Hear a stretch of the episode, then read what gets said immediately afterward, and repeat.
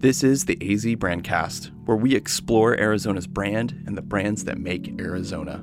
I'm Mike Jones.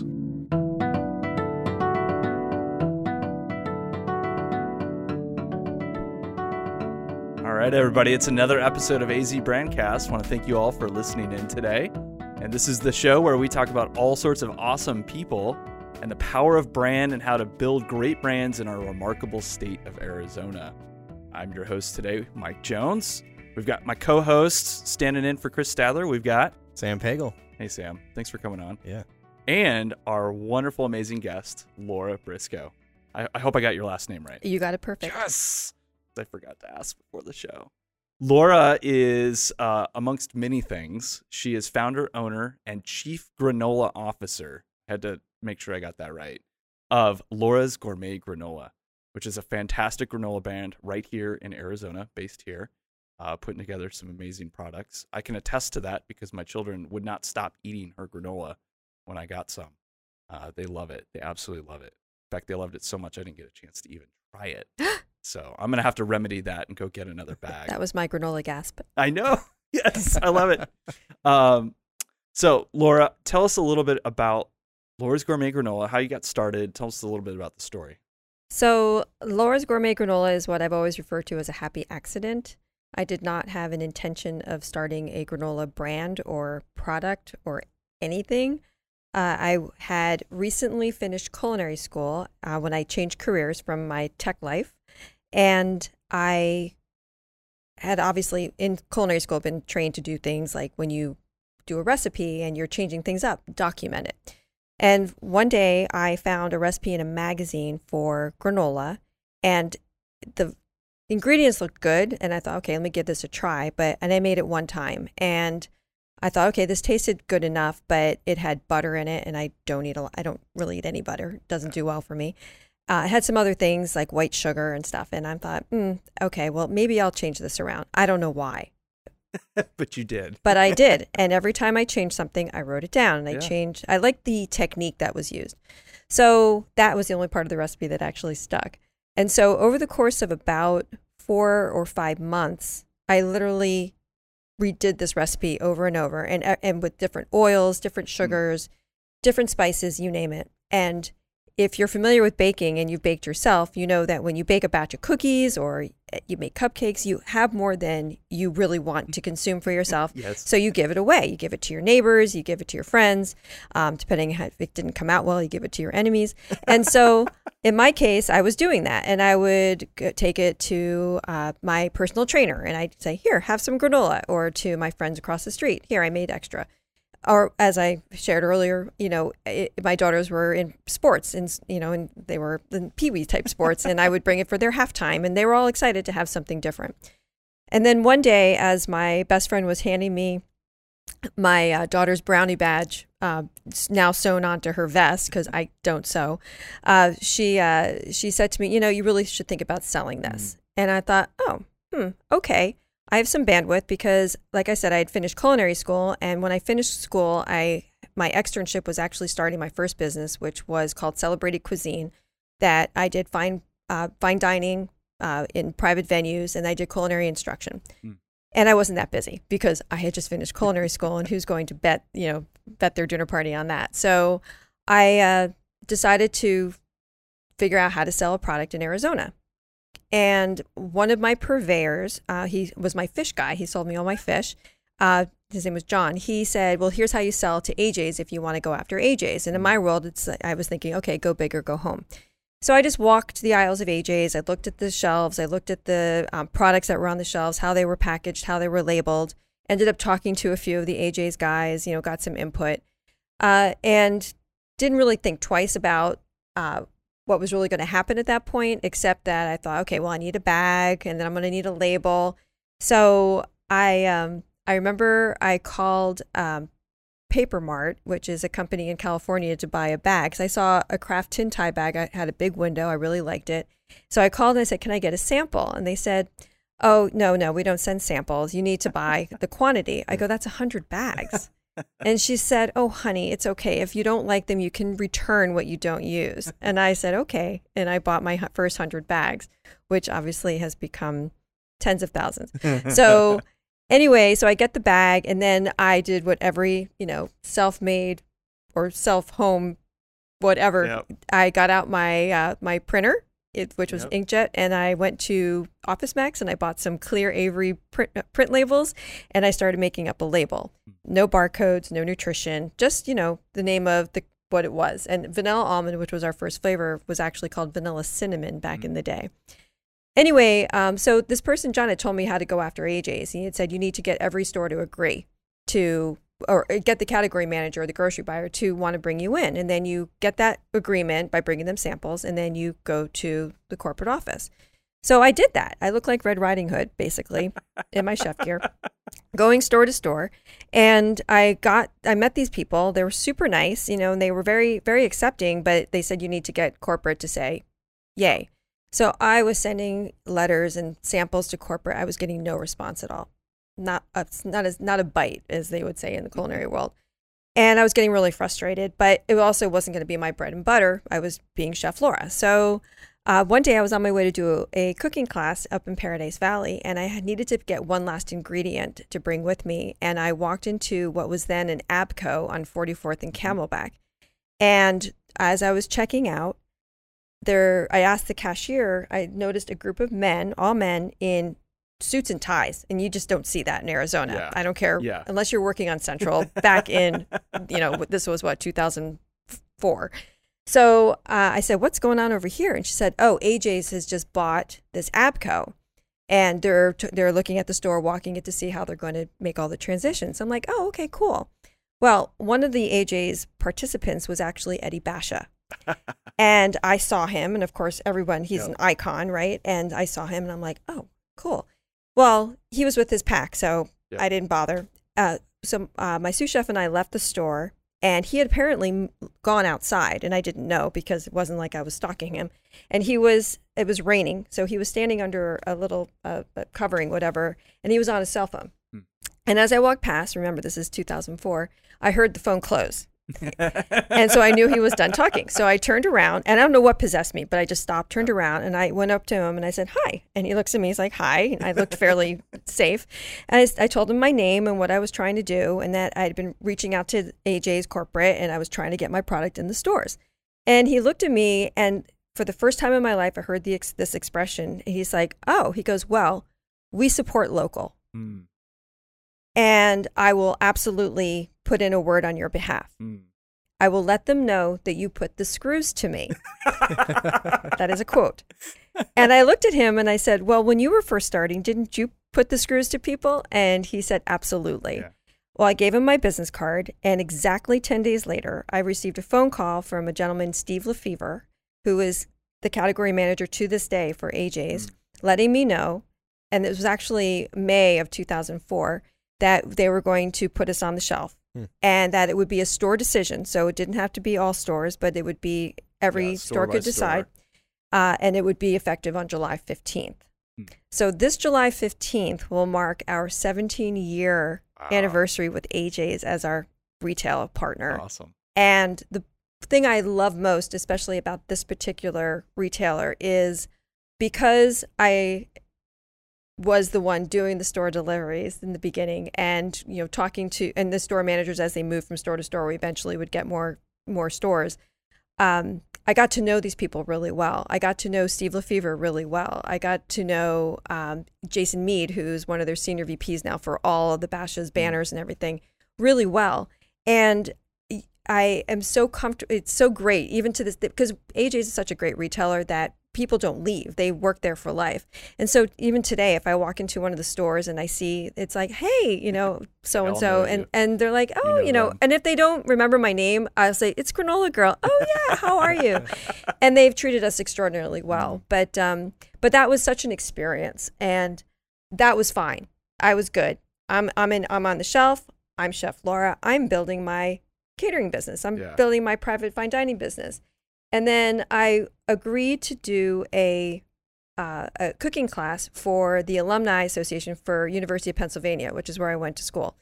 And one of the people who received the invitation works for Whole Foods. Hmm. He's a store director.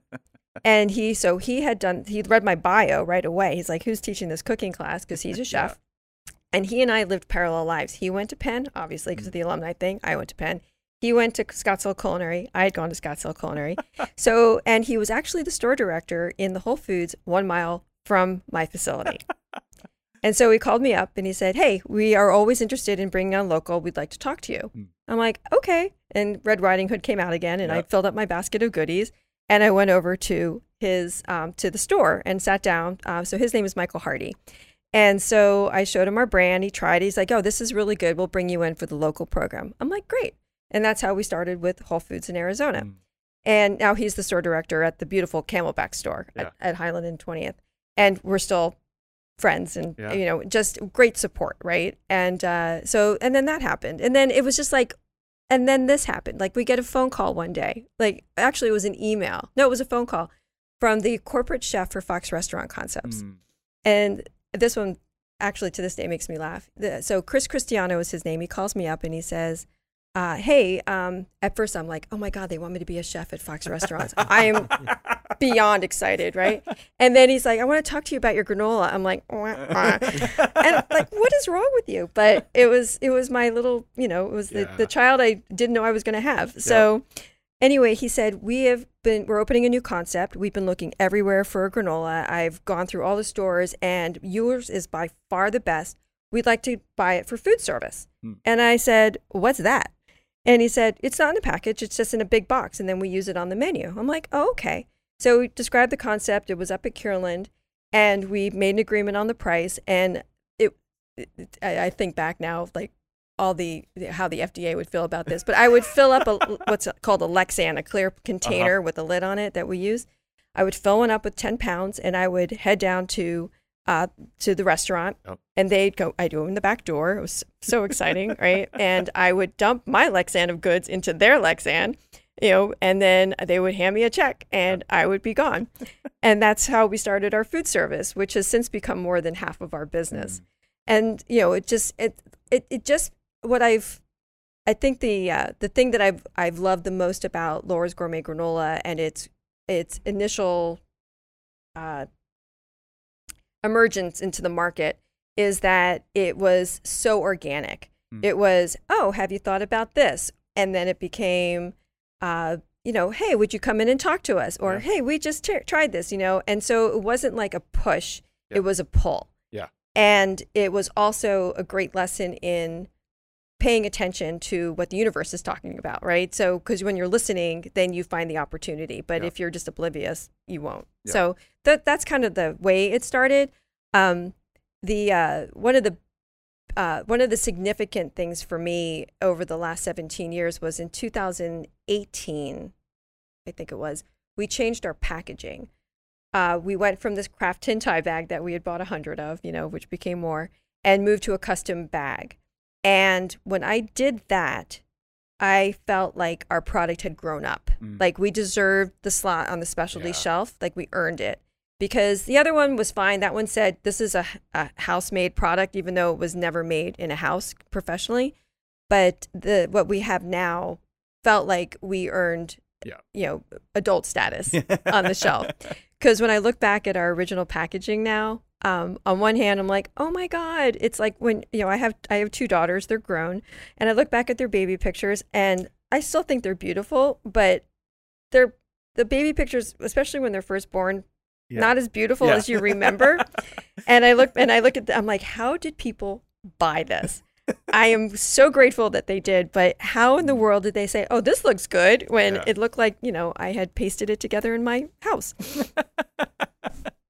There's probably a lesson in there around uh, something about people's appeal of something that feels homemade and crafted, and sometimes I don't know. We've I've had this conversation with a couple other people I know who own businesses that are kind of similar, like homemade, crafted originally. hmm Um, that there's an appeal that people have to that, and uh, you know that's kind of one of those brand decisions. It's really it's hard. Like when when do you grow up?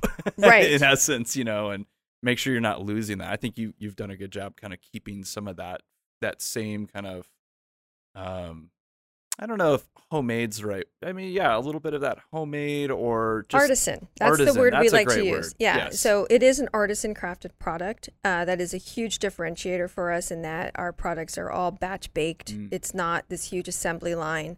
Uh, you know, if you walked into our facility and you saw our equipment, as far as what we use to mix and bake, you can buy and you, you'd use the same stuff Yep. on a smaller scale in your own house. Um, so there's, I mean, there's there's no mystery around that. Uh, but it's it's not processed. It's Yeah. not it's not uh, generic. yeah, and it's not this huge, you know, always on assembly line kind of No. processing. No. Yeah, there's something really interesting about kind of that batch production type philosophy. Mhm. Um, and I, I think that's really cool. I, that was going to be one of my questions actually was how do you differentiate?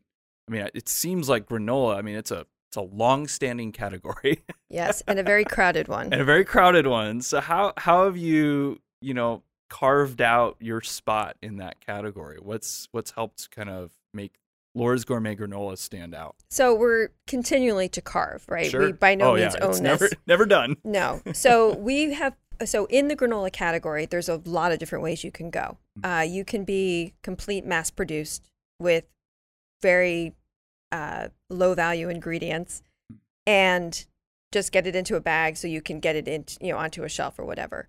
Then there's the super duper high end where you're making such a small quantity and you're expen- you know that it's really really expensive. But in the granola category, there's um, there's the, there's organic, there's natural, there's specialty. So, and then there's generic, like we talked about. So the way we differentiate ourselves are few are are uh, one, we are 100% natural. All of Mhm. our ingredients are natural. Number two, batch baked, artisan crafted. Yep. Uh, number three, and most and very important, is that it's chef created, and we Mm. definitely lead with that because what we want people to understand is that if they sit down for breakfast with the bowl of Laura's gourmet granola, or they choose to bake with it, or they're sprinkling it on a salad, or whatever the case is, just like any dish you would expect from a fine dining chef, this granola will elevate Mm. the culinary experience that you're about to have. So we're putting that elevated crunch, which is what our Yep. tagline is, into the bag every single time. My production manager is a classically trained chef as well. Yeah. So it lends, you know, all the way through our production process. So when we can tell that story to the retail uh, buyer or the retail consumer, it makes a difference because what I've been told by uh, some of the influencers that are out there who have discovered our product or whatever is they can taste the deft hand we have with salt or with Yeah. you know the, the the the crunch, the sugar, the texture. Yep.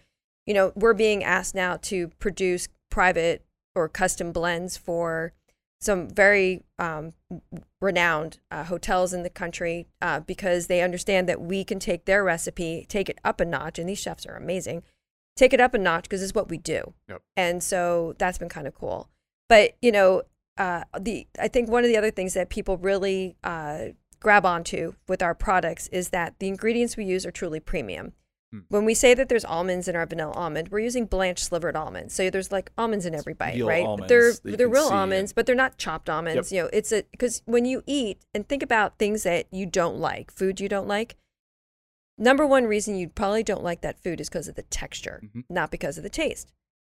So the same holds true for granola. The texture has Yeah. to be right. And not everybody wants a chewy granola. Not everybody wants a rock hard granola. Not everybody wants a cluster. Not everybody wants muesli, you know? Yep. So there's a lot of different ways. And we kind of fit in that gap really, really well.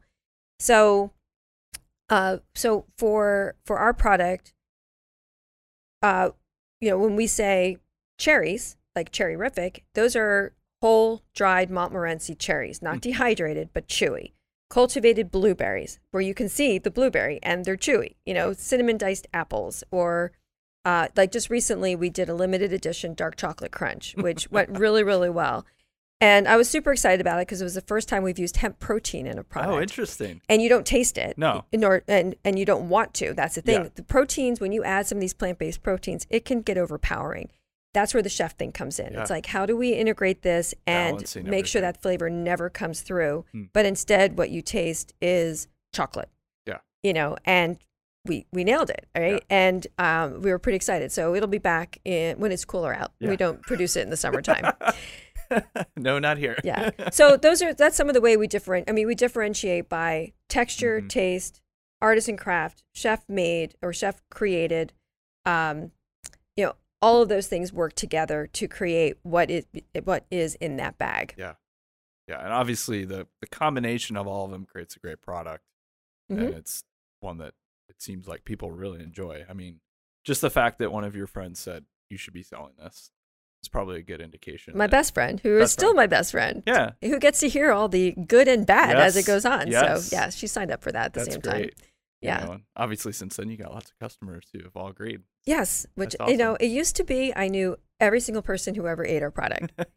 and then what was funny as Chef Laura doing my private dinner parties, I would walk into a house and I'd open the pantry to look for paper towels or something, and there's my product on the shelf. And and this just happened the other day. I was talking to a woman who really wants me to do a small event for her in July, and I'm like, eh, I'm really not doing these things anymore, but I can't help myself. And so we're talking. She's like, Oh no, no, no. My friend Shirley already told me that you're doing your this granola thing. And I said, or this other thing. I go, Yeah, I have a granola business. She goes, Oh, I know. It turns out I actually already been buying your product. I love your local coconut. I go, What? She said, Yeah. When Shirley told me it was granola at AJ's, I'm, I'm like, In the brown bag? I'm like, Oh, it was one of those. So it's fun, you know. Yeah. Uh, It's it's fun. That's super fun. Yeah. That's a fun place to be at where you're starting to discover people are already customers before you Yeah. know them. We see that so much now. That's yeah. awesome. Yeah. It's funny. That's so awesome. Um, well, I want to shift gears just a little bit and talk a little bit about Arizona. Obviously, you you founded the company here. Mhm. You've been obviously very active in getting your product into people's hands here in Arizona, which is really cool. Um, I think that local aspect is such an interesting, uh, and even just how you know with Eddie Basha, right? You meet him and you find that there's this draw for them and for him to like find locally sourced products. Um, how has being in Arizona impacted your business and just how you've thought about the brand or um, what benefits have there been to being here? There's so many ways to answer that. So with, so I was, I mean, I, was- I just created a here by default because I was living here, raising my children. Um, and uh, I think having had the chef education, which I had here in Arizona, was very important because I had a culinary school full of chefs I could go back to to ask questions and whatnot. Uh, so that was really good. But for me, uh, when I first started producing it commercially, meaning being in a commercial kitchen, I rented time from a bakery that was over on 24th and Osborne. And within a couple of months, and we used it like once every three weeks for Yeah. maybe an hour. Okay. Such was our business. This is before AJ's, by the way. yeah. So they the, the bakery actually took it to a farmer's market and sold it there. So, um, but when but a few months after I was there, uh, it turned out that they couldn't do their lease anymore. So I acquired their equipment and I found another space in Tempe, which is how I started in Tempe, Arizona. And um, once I started working in Tempe in and and doing production there and doing my chef business there and everything, um, everything I don't know everything about Arizona kind of fell into place. Uh, meaning that 2004, this was not a culinary mecca Mm. of any kind, Mhm. and uh, there was not a lot of fine dining unless you went to a hotel. Yep. There were very few breakfast restaurants. There was, I mean, the airport still had terminals. Two, three, four, and that, or no, one, two, three. Yeah. I think it was. It, we had to sit outside Southwest, you know, and wait and beg to come Yep. in. So, um, so I got to start. I got to watch. I mean, I bought all my ingredients at Trader Joe's, pretty much. You know, it, it is that was how crazy it was. yeah. But um, but I got but I got to see how Arizona all of a sudden became this maker Mm. place where you know there were other food businesses and other brands that were finding you know finding their way in Arizona and I was watching Arizona being supportive of that hmm. which was really cool and so like for me in Tempe what was very very cool is that pretty much every major supplier for baking was based in Tempe hmm. That's really interesting. within a mile or two from where we were. it was great. And so, and what I really appreciated, because I moved here from New York City and you Mhm. don't have this experience as much on the East Coast. I, I think if you go to the East Coast with this experience, you have it more. Yeah. But growing up in the East, you know, you you learn to be a little more aggressive, Mhm. a little louder, um, a little Yeah, you got to fight for attention a little bit. a little more. short. Yeah, Yeah. a little bit right to the point, Yeah. right? I, I got my hand slapped on that a few times out here. So here, though, people want to show you the way. Mm. They want to take the time to mentor, to foster a relationship and help you get to the next level. Hmm. And that was phenomenal. And I, I still experience that. And I try to pay it forward when I'm approached by a brand that's trying to make their mark or get in the door somewhere. And I'll give them whatever advice I can. You know, I'm still learning, so I don't know how valuable it really is. But it has been, uh, it, it, I, get, I think overall, Arizona has been a very very local centric state, you know, from local first Arizona to all the Basha banners wanting a local program to Safeway wanting to start a local program to Fry starting a local program. They all understand the value of promoting what is made here and uh, and really support the efforts of the, the the smaller brands like mine because it can be very very expensive to otherwise try to break in. What's cool about that is, I mean, you, you're kind of on the forefront of of cultivating that that culture a little bit because stores like Bashas', AJ's, Safeway, they probably wouldn't want to do that if there were no local products. So because the local products are good, yeah, they want local products. Um, and what's really cool too about your kind of your origin story is the the just the the culture in Arizona, in Tempe, and how that kind of shaped you and your business early on. Um, I mean, two out of the three companies you talked about, AJ's and uh, what was the other one? Uh, not Whole Foods, but um, Bashas? Well, it was Oh. the uh, Oh, uh, Fox Restaurants. Fox Restaurants. Yeah. Yeah. Yeah. So two two out of the three are very Arizona centric, Arizona based. Um, I don't think you can find those outside of Arizona, and so it's just cool how those. Well, and there's one companies more. I shape you. was uh, the Queen Creek Olive Mill. oh, yeah. So I was teaching a cooking class for Valentine's Day to couples. I had four couples at my location right down, uh, when when I was still on baseline, and one of the uh, uh, couples was Perry Rea and his wife who owned the Yep. mill. And me being me, every time I would ever do a class, here's some granola. You should have some snacks while I talk Yep. about what we're going to do. And anyway, he really enjoyed it. And so he talked to his, you know, buyer about it, the person who was responsible for it. And within six months was how we started with Queen Creek Olive Mm. Mill. And we, to this day, we get, uh, we just recently uh, got a great email because I get to play customer service a lot too uh, from someone who had ordered on Amazon. And because we were in the middle of going from fulfilled by merchant to fulfilled by Amazon, they take your site down for Oh, however long it takes. But she had gotten in, she had ordered, Yeah. and she only ordered one bag, right? Which Yeah. was like, okay. Um, but, uh, and we had shipped it, but she went on to order more before she'd even gotten it. Oh, and then shut it down. and so she freaked out Oh, like was there was there fraud here so i responded and let her know what the situation was and she wrote back uh, it was the funniest thing the first thing she's like oh my god i'm emailing with the laura i'm like i don't know who she is but she sounds wonderful. And then she said i found your product at the olive mill when we were there for a visit and i fell in love with it. And we hear that so much because that's such a destination Yep. for out of towners and they do great um, festivals and they are always doing tastings and whatnot and you know we've and every time they've done those we've been out there supporting that. And so uh, but they we're on the shelf constantly and they carry like six of our flavors. So it's great exposure but again it goes back to arizona right? People come here to visit like we're at the grand canyon you know mm-hmm. we're you know we're in the airport but not as a retail product. Yeah. that yogurt parfait you get Yeah, it's mm. our granola that's awesome.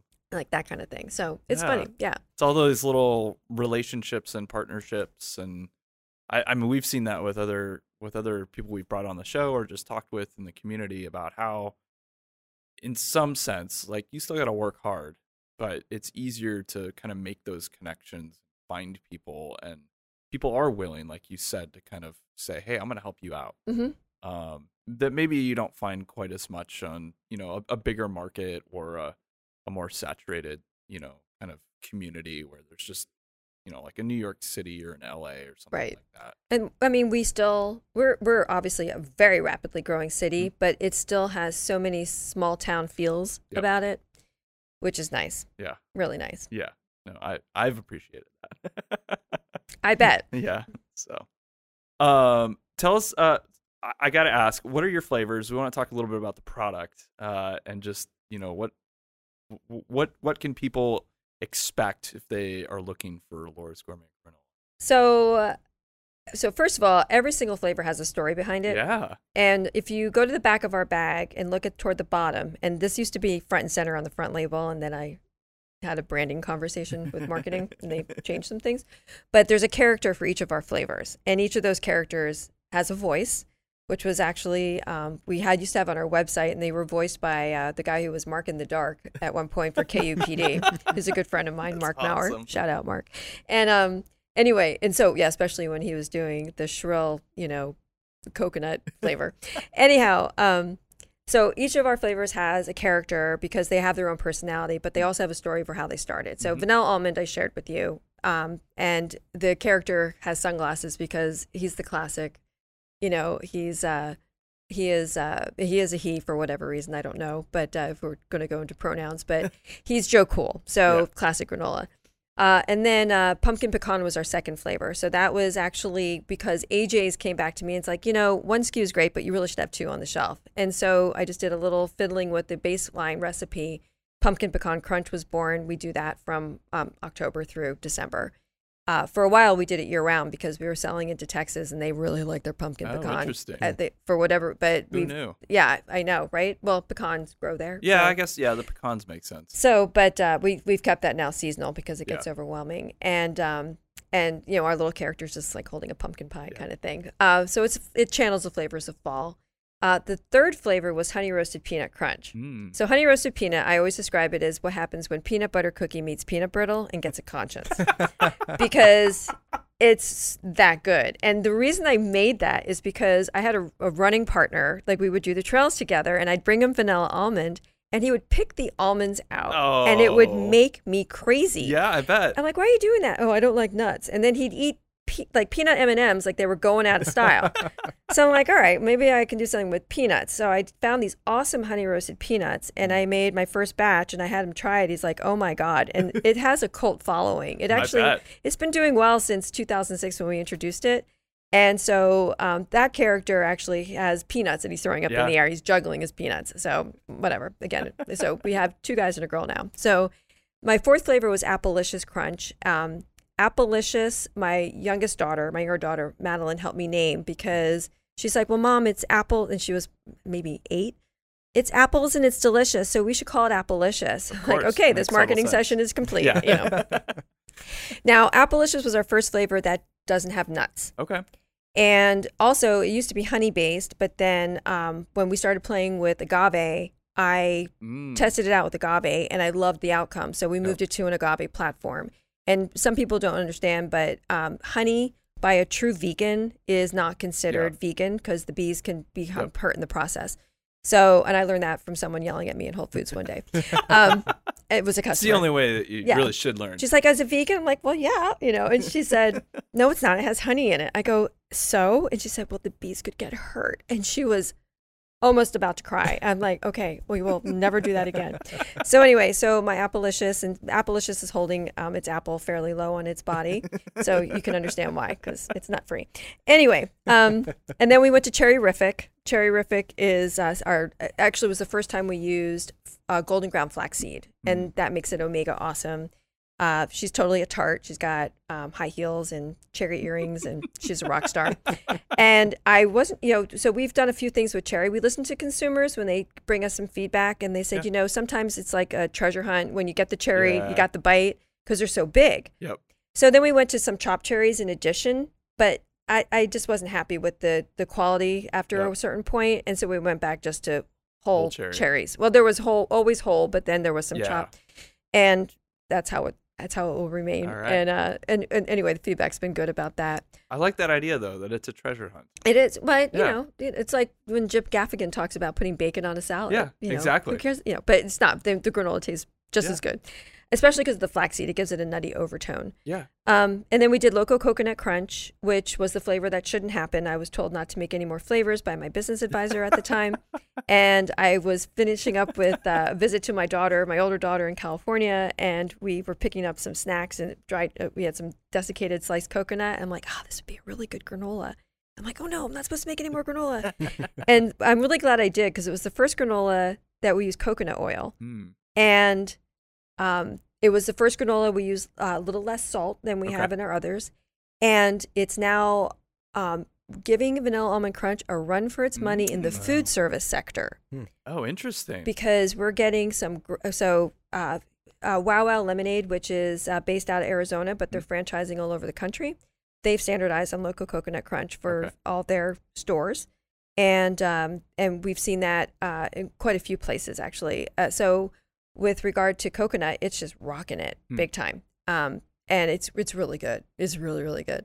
awesome. So uh, yeah, and I'm thinking about that character. Oh yeah, it was like tropical. So Yeah. grass skirt, Yeah. coconut bra. Yep. Can I say bra? And uh, and uh, and it just uh, yeah, and it's um kind of you you you just don't know. Um, it's it's it's a it's a they for sure. And then uh, the the last two, sinful cinnamon. Uh, sinful cinnamon started because uh, people wanted vanilla almond crunch without the almonds Mm. for allergen reasons. So when we started making that, I thought, you know, we should also then use agave, and then we can make it vegan also. Mm. So it became our every person granola, Yeah. and it's now our second best selling retail flavor. That's awesome. Uh, it's also the flavor that's enjoyed by all the um, uh, spring training teams when they come to Oh, Arizona. That's awesome. Yeah, that's uh, uh, supported and uh, supplied by uh, through Peddler's Son, but with cooking on Yeah. wood. And then the Diamondbacks enjoy that all year round on their training table. So that's Nice. kind of fun. That's awesome. Little fun fact there. Yeah. And then our um, where am I now? So sinful, and then I know. Oh, Blueberry Bliss, Ooh, yeah. my pandemic baby. yeah. yes, we released that in May of 2015 because I had a little extra time on my hands with the pandemic and our production was a little slower. So I'm like, Mm. let's create a new flavor that you can't sample to anybody and see what happens. And it's actually moved into our top four from a Mhm. retail standpoint. And it was the first uh, granola that we used. Um, a second granola we use coconut oil in, and we have flaxseed in that one also. But we use these cultivated blueberries Okay. and this granola bakes so well. Uh, a number of things. We put them all on our website if anybody wants to make them. But there's like a, a blueberry banana bread kind of thing, and it's delicious. And it was a, uh, we do a um, scones with it Yeah. and blueberry muffins. I mean, you name it. And Yeah. uh, I just made blueberry pancakes this weekend for my That husband with sounds it. amazing. It's really really good. It's and it That's um, a great idea. and it has a little bit of a citrus Mm-hmm. overtone, uh, which really raises and elevates the level of the blueberries. Mhm. It's delicious. And then we did that limited edition dark chocolate crunch, which was a remake of hot chocolate crunch, a flavor we used to have, but I Okay. wanted to really do something that was vegan, Okay. non-dairy, uh, because cho- a lot of chocolate has some type of dairy in it, and I didn't want that. And that wasn't easy to find, but we found it. Had the hemp protein, like I told you about, and uh, it did. It it was really well received, and we have a little bit of a spice factor in there, and Okay. so.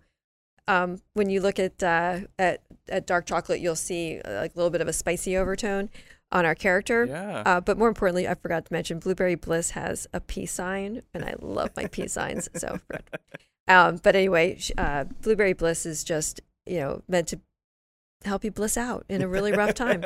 So, those are my children. That's awesome. Yeah. Uh, yeah. Tell us a little bit about last year.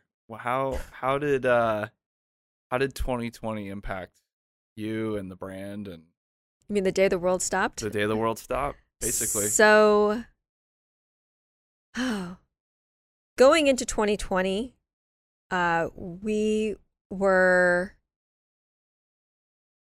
more than 65% of our business was food service, but we had just started distributing nationally, uh, regionally, nationally for retail. Okay. So when March hit and anything food service related just- shut down, Completely gone. I was relying on our retail. And gratefully, we had moved into the stores in Texas and in the Midwest.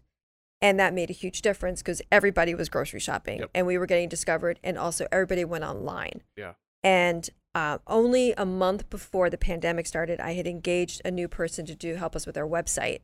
I talk about timing because I'm like, okay, let's run a promotion. Boom, you know, Yeah. big sale, whatever. or but it introduced us, Yep. and so that so our B two B or sorry, our B two C became a little more prevalent. So what 2020 did for me was it did a reset on how to approach our business because you could have quoted me in January of 2020 saying if I only did food service and that was it, I'd be thrilled.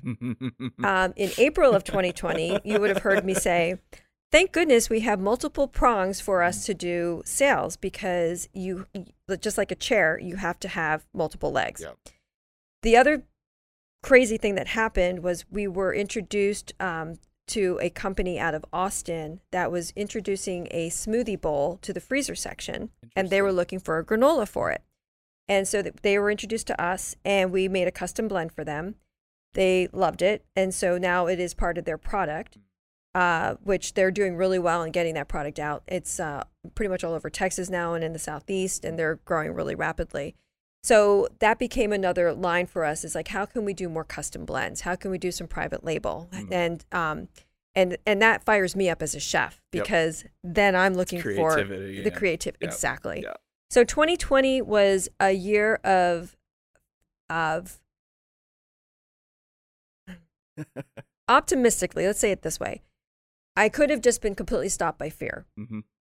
But I have people who work for me and I didn't want A, I didn't want them to be afraid, and B, I wanted to keep everybody employed. And so you basically start looking for what else is available. You know, new flavor, great way to spark additional, you know, custom blend, great way to build. You know, I just wanted to keep people busy. And we had a lot of slow days. Yeah. Um, and we didn't really see a change until November. Yeah. I was going to say. And Yeah. that was when you know people started coming back to Arizona and things started opening up again and started to you know we started receiving our orders again for food service from the Mhm. big distributors that we have started to breathe but I, I don't breathe well any day of the any hour of the day you know because back in my old life when I was in tech I worked for one company and the saying was you're only as good as your last month Yep. and that has stuck. Uh, so I always look, okay, did we do better this month than the month before? You know, what can we keep doing? And uh, you know, always looking at the P and L, always looking at cash flow, and you know, and when you grow, you need cash, Yep. Yep. Every So- new endeavor requires everything. reinvestment. Yeah. You got to have that cash flow Yeah. But you know, I I will say one thing about the pandemic. Um, Zoom. Yeah. I love it, and here's why. you don't have to travel to have the meeting anymore. I have traveled day, day trips to Boise, day trips to Grand Rapids, you know, to meet with buyers. When that meeting's only 25 minutes long, you know, you can just, you mail your samples and then you get on Zoom Yep. and it's it, it's cost effective, but I'm I'm able to see more faces now. Yeah. And I love that. You know, I don't I, I it's rare for me to think about just having a phone conversation. Yeah. You know, if even if it's one on one FaceTime. Yeah. You know, it's just I think this is going to sound like Pollyanna Mary Sunshine, but I think that the pandemic truly made our world more personal. Mm. Yeah, I, I I would I would agree with that. Um, and I think realizing that like if you can't be there in person or it just doesn't make economic or financial sense, um, which I am thankful that kind of this path that I think a lot of businesses were already on got accelerated towards, hey, why do we need to do it in person when we can just do it over Zoom? But that's better in a lot of cases than just getting on a call where there's kind of a, a faceless voice and it's really just about the information exchange and not about the relationship as much. Um, and so to be able to kind of have that that happy in between of I get to see you on the other side of the screen and yeah, it's not quite the same as in person, but it's not as impersonal as a phone call or a big long email exchange. Or th- remember the conference call where everybody would have their eyes on the phone and not even on Uh, each other in the room when there was this one other Oh, person that wasn't there. worst. Th- I, yeah. So that day is I think that day is gone yeah. happily. Yep. I we've we've seen that same benefit of just being able to hop on Zoom calls and I've I've had so many meetings and just getting to interact with people that it was really easy this last year because everyone was willing to jump on a Zoom and it wasn't intimidating anymore because everyone had kind of figured it out and uh, it's been fun. It's been really fun. So yeah, Uh, what's next for Laura's Gourmet Granola? And you got anything coming up?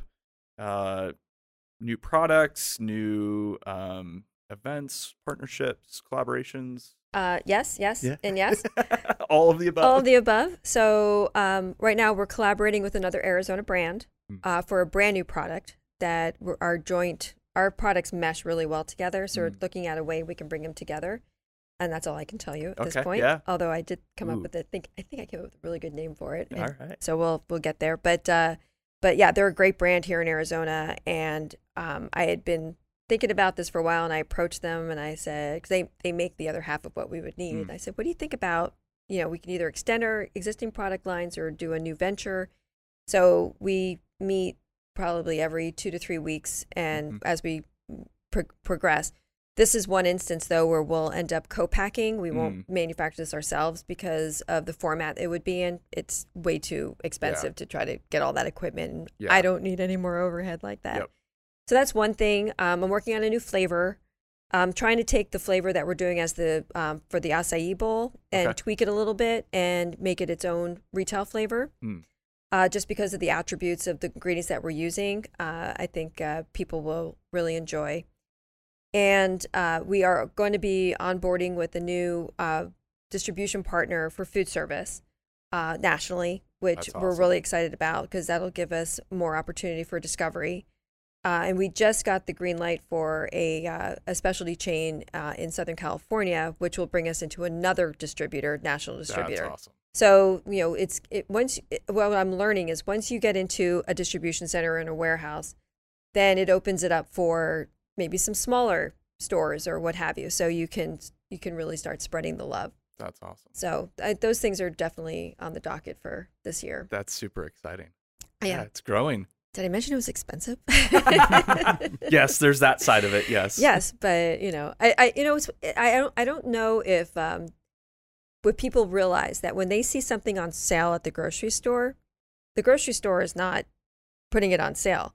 The manufacturer is doing it. Yep. So when I take that fifty cents off your whatever, Yeah, that's coming out of your it comes out of our pocket Yeah, exactly, not the So- retailer. but uh, I, I will do another shout out to AJ's. That's one of the things that they've been great about. They'll Mm. match us a lot, you know, and they'll say, That's okay, well, let's get a dollar. You guys Yep. get 50, we'll do 50, you know. And then there was one time where um, they, uh, we were supposed to have one flavor on sale only, and they did a little uh oh, and they put all of our flavors on sale. Oh, and I got no. a phone call from the category manager, and he's like, well, that one's on me. I'm like, thank you. You know, it's like, where's Laura? Well, she was out of business. What happened? Oh no! I became a cautionary tale.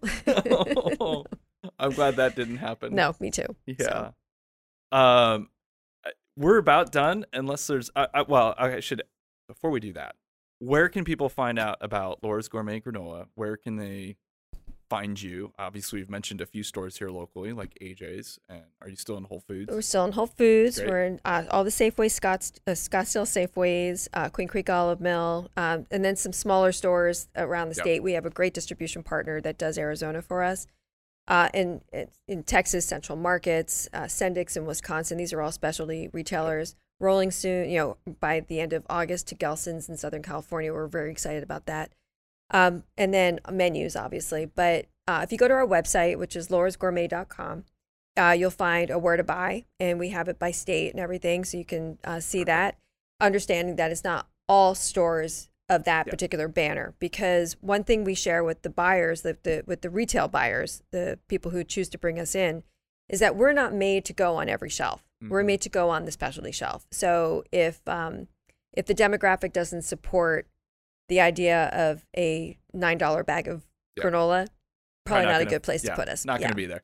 right exactly so um but uh and then like i said on the menus of so many great great chains great multi-units great um standalone great sh- I, I am humbled by the chefs that have selected our product. When i look around the country and see like here in arizona alone i mean chef ken arneson over at the tempe canopy uh, chef leonard rubin at grayhawk country club. I mean these are these are known you know chef lee hillson at the royal palms oh my goodness right you know, I, I I get I get chef struck, not Yeah. starstruck, Yeah. and um and, and that's just three, right? There's so many that have selected our product Mm-hmm. because they see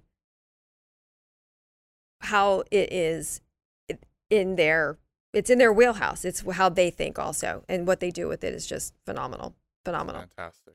Yeah, They that's inspire such me. feel good moment. It is. It is. Yeah. That's that chef side that keeps popping out. Well, Laura, thank you so much for coming on. Uh, this was a fantastic conversation. This was fun. Thank And, you. Yeah, it was great to hear more, kind of understand the story more. Uh, uh, your story of kind of serendipitously, I don't even know what the word is. Serendipitously, serendipitously one of my favorite words. falling into, uh, uh, not really falling into, but kind of discovering that you have a business and a brand and a product that people really want.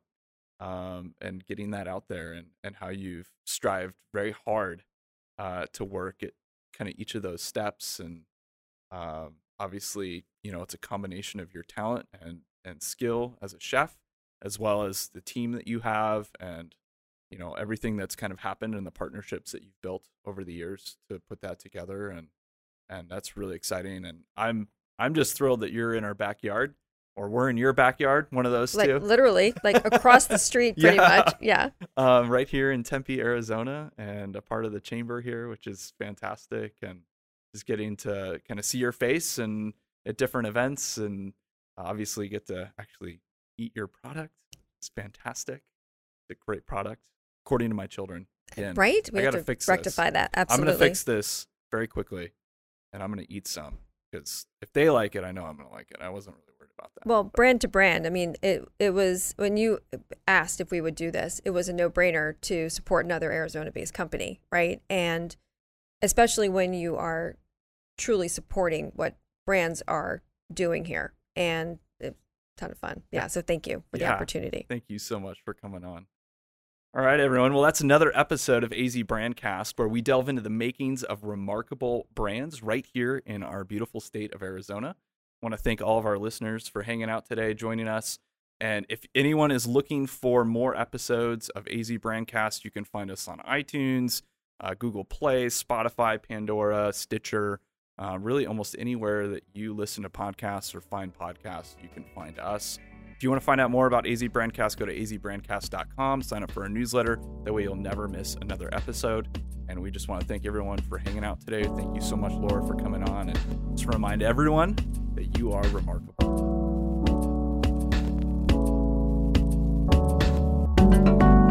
The AZ Brandcast is a project of Resound and is recorded in Tempe, Arizona with hosts Mike Jones and Chris Stadler. It's produced and edited by Sam Pegel. Music is produced and provided by Pabrid, an Arizona based music group. You can find us on Twitter, Facebook, LinkedIn, and at azbrandcast.com. If you'd like more episodes, subscribe on iTunes, Stitcher, Google Play, or wherever you prefer to get your podcasts.